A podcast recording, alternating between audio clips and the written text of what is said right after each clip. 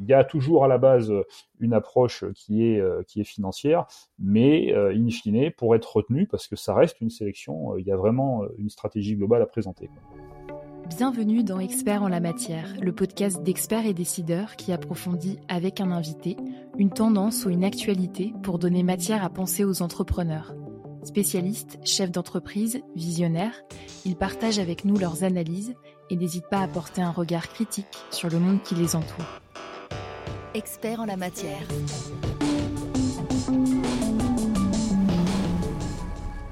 Aujourd'hui, nous recevons Christophe Arnald. Bonjour. Bonjour. Christophe Arnald, vous êtes le président d'Arche Conseil, une entreprise d'accompagnement en stratégie et en financement que vous avez créée en 2017, après plus de 17 années d'expérience dans l'industrie et les services aux entreprises. Aujourd'hui, votre activité principale consiste à mobiliser des financements publics pour des entreprises industrielles.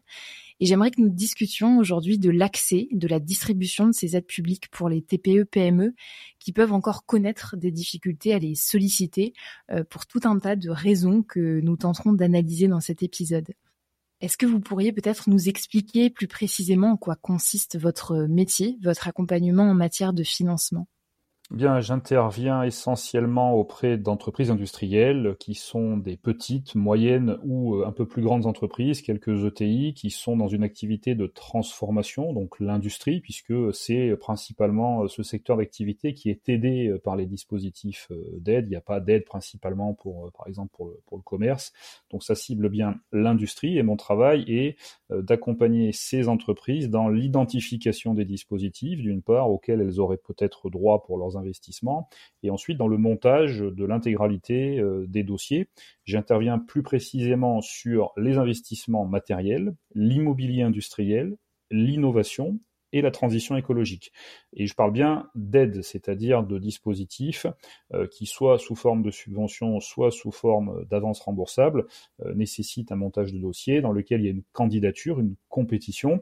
Euh, je ne fais pas, par exemple, de crédit d'impôt, qui sont des mesures de droit, des mesures fiscales, qui, à partir du moment où on va respecter un certain formalisme, il y a aussi un travail, bien sûr, de, de complétude de dossier, mais il y a un caractère automatique de par la loi si on coche les cases les dispositifs d'aide euh, dans lesquels moi j'interviens n'ont absolument aucun caractère automatique. Il faut comprendre qu'il y a une sélection. Et c'est aussi parfois ça qui peut euh, refroidir un petit peu les sociétés dans euh, la sollicitation de ces aides. Alors justement, on va en parler un peu plus précisément. Il y a toujours cette réputation autour des, PME d'avoir des difficultés à saisir les différentes opportunités de financement public qui, qui s'offrent à elles. Comment est-ce qu'on pourrait euh, expliquer cette, euh, cette tendance? Est-ce que euh, c'est davantage lié à un manque d'information, de temps? Est-ce que ça touche plutôt aux compétences? Est-ce que vous pourriez nous éclairer un petit peu là-dessus? Alors souvent dans les petites entreprises et en France on est euh, effectivement assez euh, caractéristique d'un tissu économique de, petites entreprises contrairement à d'autres pays où euh, petit c'est déjà 50, 100 personnes. Nous on a vraiment des TPE dans lesquels les dirigeants sont sur l'ensemble des sujets de la société extrêmement occupés. Donc c'est souvent un manque de temps euh, qui les freine dans l'identification de ces dispositifs, puisqu'en réalité, il y a une profusion d'informations euh, qui manque parfois de synthèse. Donc, on va euh, entendre parler dans beaucoup de structures de, de guichets uniques. en fait, en réalité, c'est un peu plus compliqué que ça. Il n'y a pas vraiment de guichet unique. Il y a des agences de développement, des chambres de commerce où il y a des gens très compétents qui travaillent, mais ils ont parfois du mal à diffuser l'information, à la rendre accessible aux dirigeants. Donc, c'est souvent le fait qu'ils ne savent pas vraiment vers où se tourner pour avoir une information sur l'existence du dispositif. Et le deuxième écueil principal, c'est que même si une aide existe, un dispositif d'accompagnement, elle obéit à de nombreux critères et certaines sociétés, pour différentes raisons, ne sont pas forcément euh, éligibles à ces critères. Euh, et puis il y a souvent un phénomène un peu de bouche à oreille où euh, parce qu'un voisin a été aidé ou pas aidé, ils ont l'impression que soit c'est pas facile parce qu'il n'a pas été aidé, donc ils veulent pas y aller non plus, ou alors ils pensent parfois que c'est lié à un phénomène de, relationnel, ce qui n'est absolument pas le cas. Aujourd'hui, les dispositifs sont très transparents dans les critères. Euh, il y a une procédure euh, numérique de dépôt dans l'ensemble des dispositifs. Et aujourd'hui, c'est pas du tout une affaire de, de personnes, c'est vraiment une affaire de techniciens, de montage de dossiers. Donc c'est souvent ça en fait qui va les freiner, c'est euh, principalement le, le manque d'information et, et l'impression de ne pas savoir par quel bout prendre les choses. Vous parliez des, montages des dossiers, des critères euh, qui peuvent être posés, etc.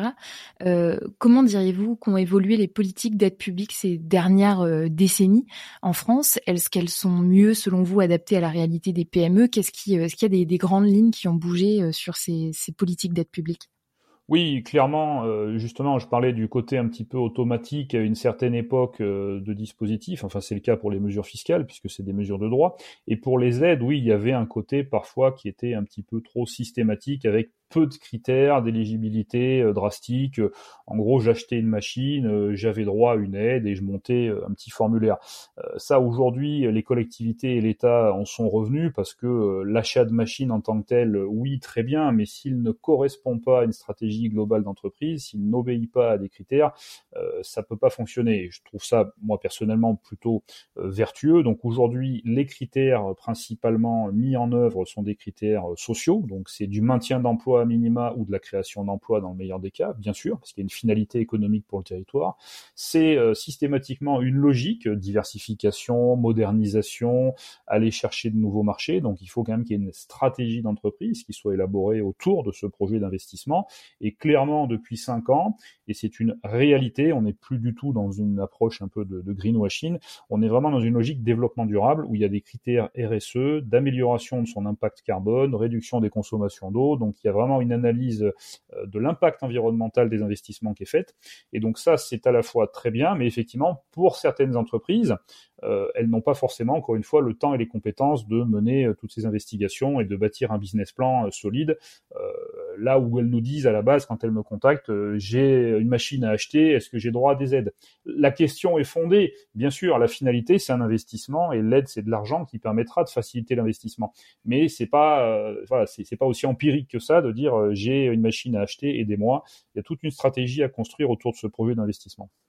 Donc finalement, lorsque ces entreprises vous, sollicitent, la question qui, revient assez souvent, c'est finalement euh, c'est vérifier leur éligibilité à ce dispositif. Oui, aujourd'hui, j'ai plusieurs euh, canaux euh, d'entrée euh, par rapport à ma clientèle, soit bien sûr des gens que je continue de prospecter, mais c'est de plus en plus du bouche-oreille entre entrepreneurs et avec notamment des fabricants de machines également qui, lorsqu'un client rencontre quelques difficultés à boucler un plan de financement, alors c'est aussi un des grands principes fondamentaux des aides qui parfois est un peu négligé, c'est l'incitativité, c'est-à-dire que l'aide, il faut toujours la demander avant de passer une commande, puisqu'à contrario, on considérera les collectivités que si l'entreprise peut passer commande de cette machine sans aide, c'est qu'elle n'en a pas besoin. Donc il y a un principe fondamental, c'est l'anticipation.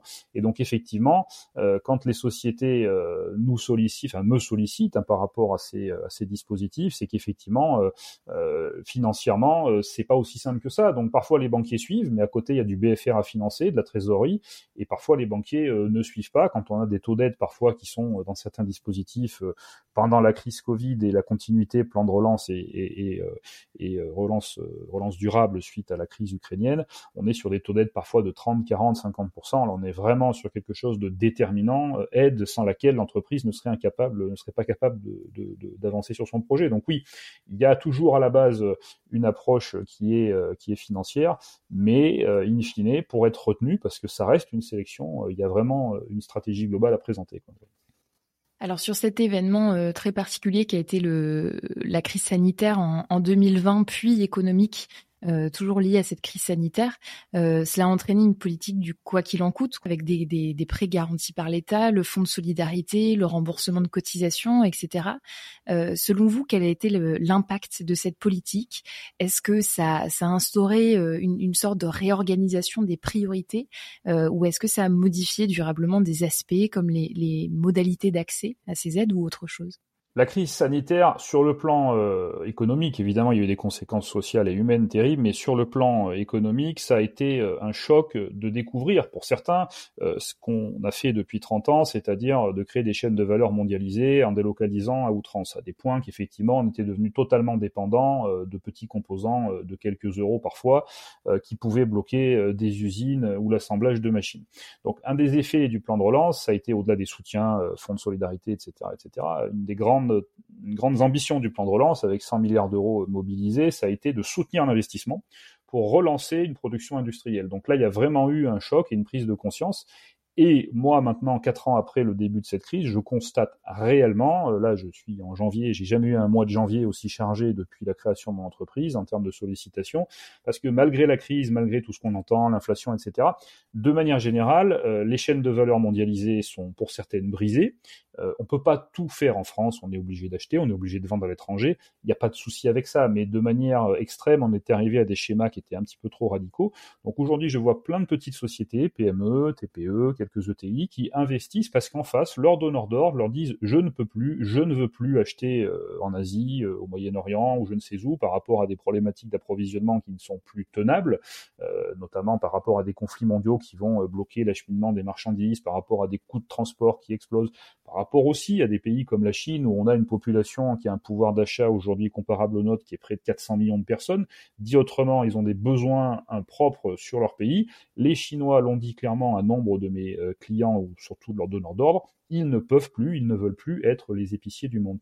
Donc de manière générale, il y a eu un soutien massif aux investissements qui a été engagé. Et aujourd'hui, on voit que ce soutien se prolonge et que clairement, les dispositifs d'aide sont toujours là présents du fait des régions et ou de l'État. Hein, on pourra revenir aussi sur les, différents financeurs.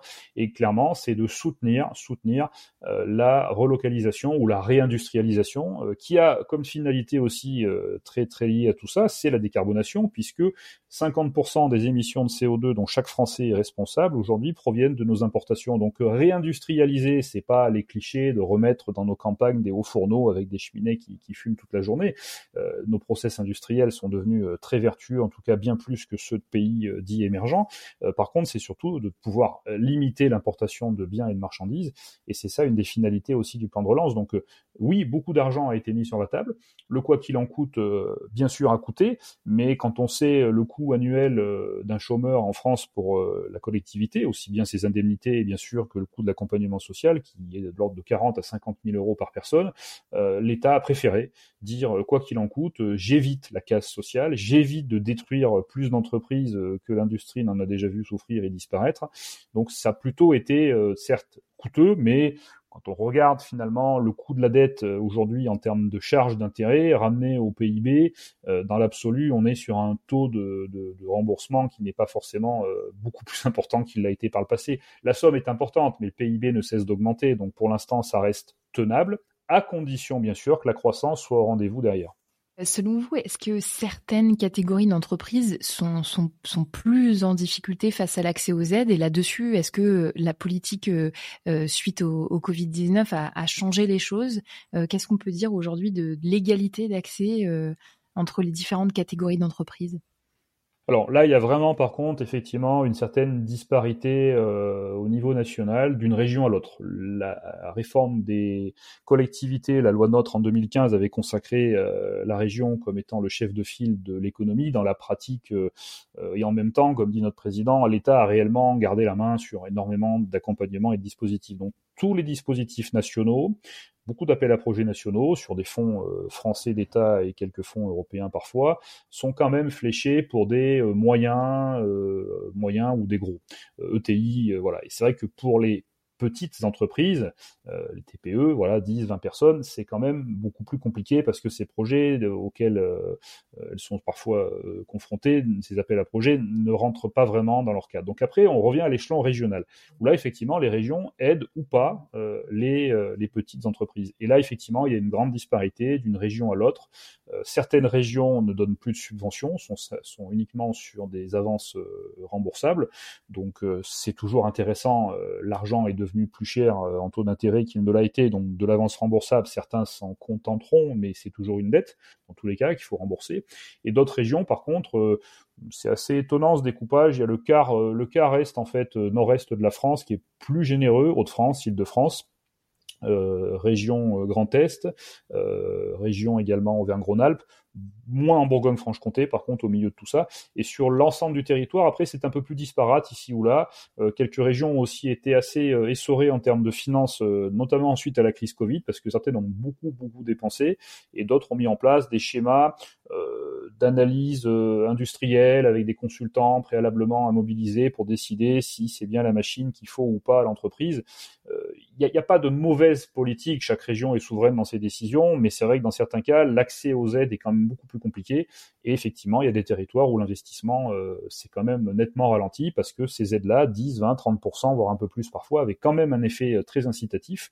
Et donc effectivement, les, les régions qui soutiennent fortement euh, les petites entreprises industrielles sont plutôt effectivement Auvergne-Rhône-Alpes, Grand Est, Île-de-France, Hauts-de-France. Si on fait un, parallèle maintenant avec euh, avec ce qui se passe peut-être dans d'autres pays, euh, est-ce que l'accès au financement public a un, autre fonctionnement? Est-ce que vous auriez des exemples qui, pourraient euh, souligner peut-être les différences principales différences d'approche qu'on peut trouver ailleurs? J'ai pas forcément fait de benchmark européen dans le sens où mon marché euh, est clairement euh, moi franco-français parce que il faut une bonne connaissance euh, des règles, les codes et usages de, chaque pays. Ce que je sais simplement, c'est qu'il y a effectivement dans d'autres pays européens très voisins des politiques comparables, que ce soit l'Espagne, l'Italie, l'Allemagne ou la Belgique. Ce que je sais simplement, c'est que dans le cadre du plan de relance, en particulier, la France a fait preuve d'une très très grande célérité, a, pu mobiliser rapidement et faire voter aussi bien au Parlement, en tout cas des déclinaisons du du Parlement européen a été ensuite décliné au niveau national dans nos parlements, euh, Sénat, Assemblée nationale, des dispositifs d'aide à une vitesse record. J'ai le témoignage d'un client italien euh, qui a une usine en France, bien sûr, pour lequel j'ai fait de l'accompagnement en financement, euh, qui me disait que un an après la déclinaison du plan de relance en France, le Parlement italien était encore en train de débattre des modalités d'application. et donc effectivement, il y a eu un énorme retard à l'allumage entre guillemets dans certains pays, et la France, pour ce coup-là, a été particulièrement en pointe euh, en termes d'accompagnement euh, des entreprises. Les pays voisins vont de manière générale avoir euh, le même type d'intervention, c'est-à-dire des subventions à l'investissement, avec des conditions économiques, sociales, environnementales, bien entendu, assorties à ces dispositifs. Le principe sera effectivement globalement le même d'un pays à l'autre, avec des taux d'aide qui peuvent varier et des moyens financiers qui sont euh, pas forcément les mêmes puisque oui la France euh, cotise énormément pour euh, l'Europe mais la France récupère aussi énormément d'argent de l'Europe. Donc le principe de redistribution n'est pas forcément le même dans chaque pays. Donc les pays doivent aussi adosser leurs dispositifs d'aide aux fonds qui leur sont disponibles. Dans le, contexte qu'on vient de, de, décrire un peu plus tôt, donc avec toujours cette difficultés de diverses natures pour les PME à solliciter ces aides, toute la politique qui a pu découler de la crise sanitaire, etc. Euh, quels seraient, si on pouvait résumer, l'exercice n'est pas simple, euh, vos conseils principaux à un dirigeant de PME euh, qui veut trouver de l'aide publique aujourd'hui? Aujourd'hui, euh, le marché euh, entre guillemets de l'accompagnement est, est, finalement assez bien établi. Il y a les entreprises qui se débrouillent par elles-mêmes et certains s'en sortent très bien. Donc même si j'en ai fait une activité, je, je ne discute pas de la capacité de certaines sociétés qui sont un peu staffées à, à faire ce genre de travail. Donc c'est déjà de se renseigner et de se renseigner à la source, c'est-à-dire que euh, les agences de développement, les chambres de commerce, les agences de conseil comme la mienne euh, ne sont que des messagers. L'argent n'est pas là. L'argent, il est directement auprès des contributeurs. Donc on va déjà regarder qui peut nous aider. Sur de l'investissement matériel, c'est l'État et les régions. Donc sur les sites internet de l'État, de la région, par quelques mots-clés, grâce à Google, tout ça est finalement assez accessible. On peut déjà faire un pré-tri en euh, jetant un œil de ce qui serait disponible. Mais effectivement, on va tout de suite se confronter à un jargon, on va se confronter à des règlements d'intervention qui sont effectivement cette fois-ci un peu plus délicats. Donc une fois que l'entreprise a fait son petit tour d'horizon, effectivement, euh, qu'elle n'hésite pas euh, à contacter, encore une fois, dans son écosystème, il y en a encore. Euh, j'ai travaillé en agence de développement et en chambre de commerce il y a une vingtaine d'années. Euh, il y a effectivement dans ces structures des sociétés euh, capables d'être accompagnées parce qu'on aura le, le, bon chargé de mission qui va s'occuper de monter un dossier. Parce que monter un dossier, c'est un vrai travail. Et ça, effectivement, à part certaines entreprises, encore une fois, un peu staffées, où on va avoir un chef projet, un DAF, un dirigeant, une petite équipe interne, dans les TPE, le montage d'un dossier en solo de la part d'un dirigeant, c'est des cas rarissimes. Euh, l'accompagnement euh, par des structures comme la mienne, il sert aussi à bonifier un taux de succès. Encore une fois, un dossier n'a absolument aucun caractère automatique. France Relance, c'est 30% de succès. Euh, France 2030, pardon, c'est 30% de succès. Le président Macron l'a annoncé à Toulouse il y, a, il y, a, quelques jours avec les deux ans de, de France 2030, euh, où un de mes clients d'ailleurs était convié parmi les dirigeants, et euh, c'est 30%. Moi, aujourd'hui, l'exemple de France 2030, sur 12 dossiers, c'est 9 succès, c'est 75%, c'est absolument pas ça. Donc encore encore une fois, il n'y a pas de, côté systématique, mais c'est effectivement un taux de succès qui est beaucoup plus important que ce que l'entreprise seule pourrait faire. Donc c'est soit elle a la capacité en interne, elle se sent en capacité de le faire, et ça peut très bien marcher si elle a le staff et le temps. Soit effectivement, elle a tout intérêt à se renseigner. Mais dans tous les cas, elle ne doit absolument pas se se douter euh, de, par principe de ses capacités. Euh, il ne faut pas douter que ce soit une affaire de personne, de relationnel, c'est absolument pas ça. Il faut qu'elle se renseigne. Et comme je le fais souvent, quand je refuse un dossier, souvent, euh, parce que ça m'arrive aussi par principe, c'est que tout simplement les critères fondamentaux ne sont pas respectés.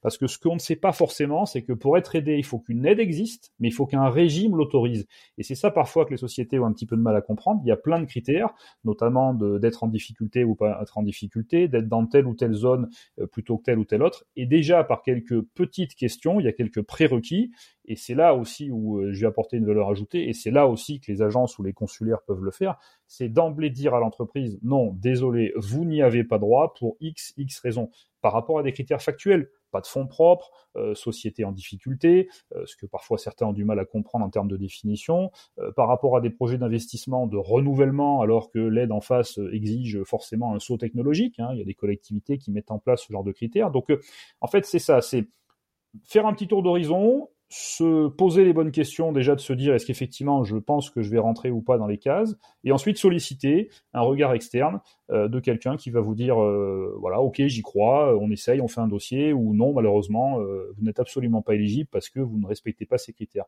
Donc c'est d'être un peu curieux et puis effectivement de sentir dans la relation qu'on aura avec le consulaire ou l'agence de développement, parce que, encore une fois, je continue à préconiser de, se rapprocher de ces structures-là. La France est immense, il y a énormément de sociétés, euh, et c'est d'ailleurs ce qui a fait que j'en ai fait un métier. Il y a effectivement énormément de sociétés industrielles, et malheureusement, bien trop peu d'elles vont chercher des aides, en fait. Euh, quand elles disent qu'elles les ont pas, la plupart du temps, c'est qu'elles les ont même pas demandées, en réalité. Donc, il faut absolument qu'elles se renseignent, qu'elles se, qu'elles se bougent, et si elles trouvent dans leur écosystème quelqu'un de compétent dans les agences de développement capable de les accompagner, eh bien qu'elle fasse appel à lui pour rédiger le dossier parce que c'est un métier. Et si effectivement elle ne trouve pas cette ressource, il y a des structures comme la mienne qui peuvent le faire. Euh, je précise d'ailleurs, euh, j'en ai pas parlé plus tôt, moi je fais le choix euh, de ne travailler uniquement qu'en rémunération en cas de succès, euh, avec un pourcentage sur les subventions à obtenir. Euh, c'est un choix assumé. Euh, c'est absolument pas comparable avec une agence de conseil qui va faire là pour le coup vraiment de la stratégie, qui elle va avoir un livrable qui est une stratégie, qui est qui est un rapport d'étude. Là, ce livrable est un travail qui doit être bien sûr rémunéré. Sur la subvention, il y a un côté un peu chasseur quelque part que j'assume complètement, de prise de risque partagée. Et contrairement à certains qui, je peux poser ça aussi comme anecdote, j'ai pris un dossier dans le Puy-de-Dôme il y a, il y a, 5-6 ans euh, face à un consultant, enfin c'est ce que m'a dit l'entreprise, qui demandait 20 euh, 000 euros fixes pour euh, monter le dossier, plus un pourcentage en cas de succès, un dossier à laquelle l'entreprise n'était absolument pas éligible. C'était des fonds européens sur des appels à projets européens, des dispositifs avec un taux de succès qui est de l'ordre de 5%, qui sont extrêmement sélectifs, très élitistes, et par rapport à une dizaine de critères que l'entreprise ne respectait absolument pas, il était inimaginable de déposer un dossier comme ça. C'était une perte de temps absolue et donc, plutôt que de dire euh, je vous prends de l'argent euh, en sachant très bien que ça servira strictement à rien, moi, je fais plutôt un choix assumé d'accompagner les entreprises sur des dispositifs où, a priori, on a des perspectives de gagner. Je dis bien des perspectives, absolument aucune garantie. Et euh, c'est une prise de risque partagée, ou comme je le disais pour France 2030, bon, bah, j'ai passé des dizaines d'heures sur trois dossiers qui malheureusement n'ont pas été jusqu'au bout, mais ça fait partie des règles du métier, en tout cas de celui auquel, auquel je crois. Eh bien, merci beaucoup, Christophe Arnal, pour toutes ces, toutes ces explications.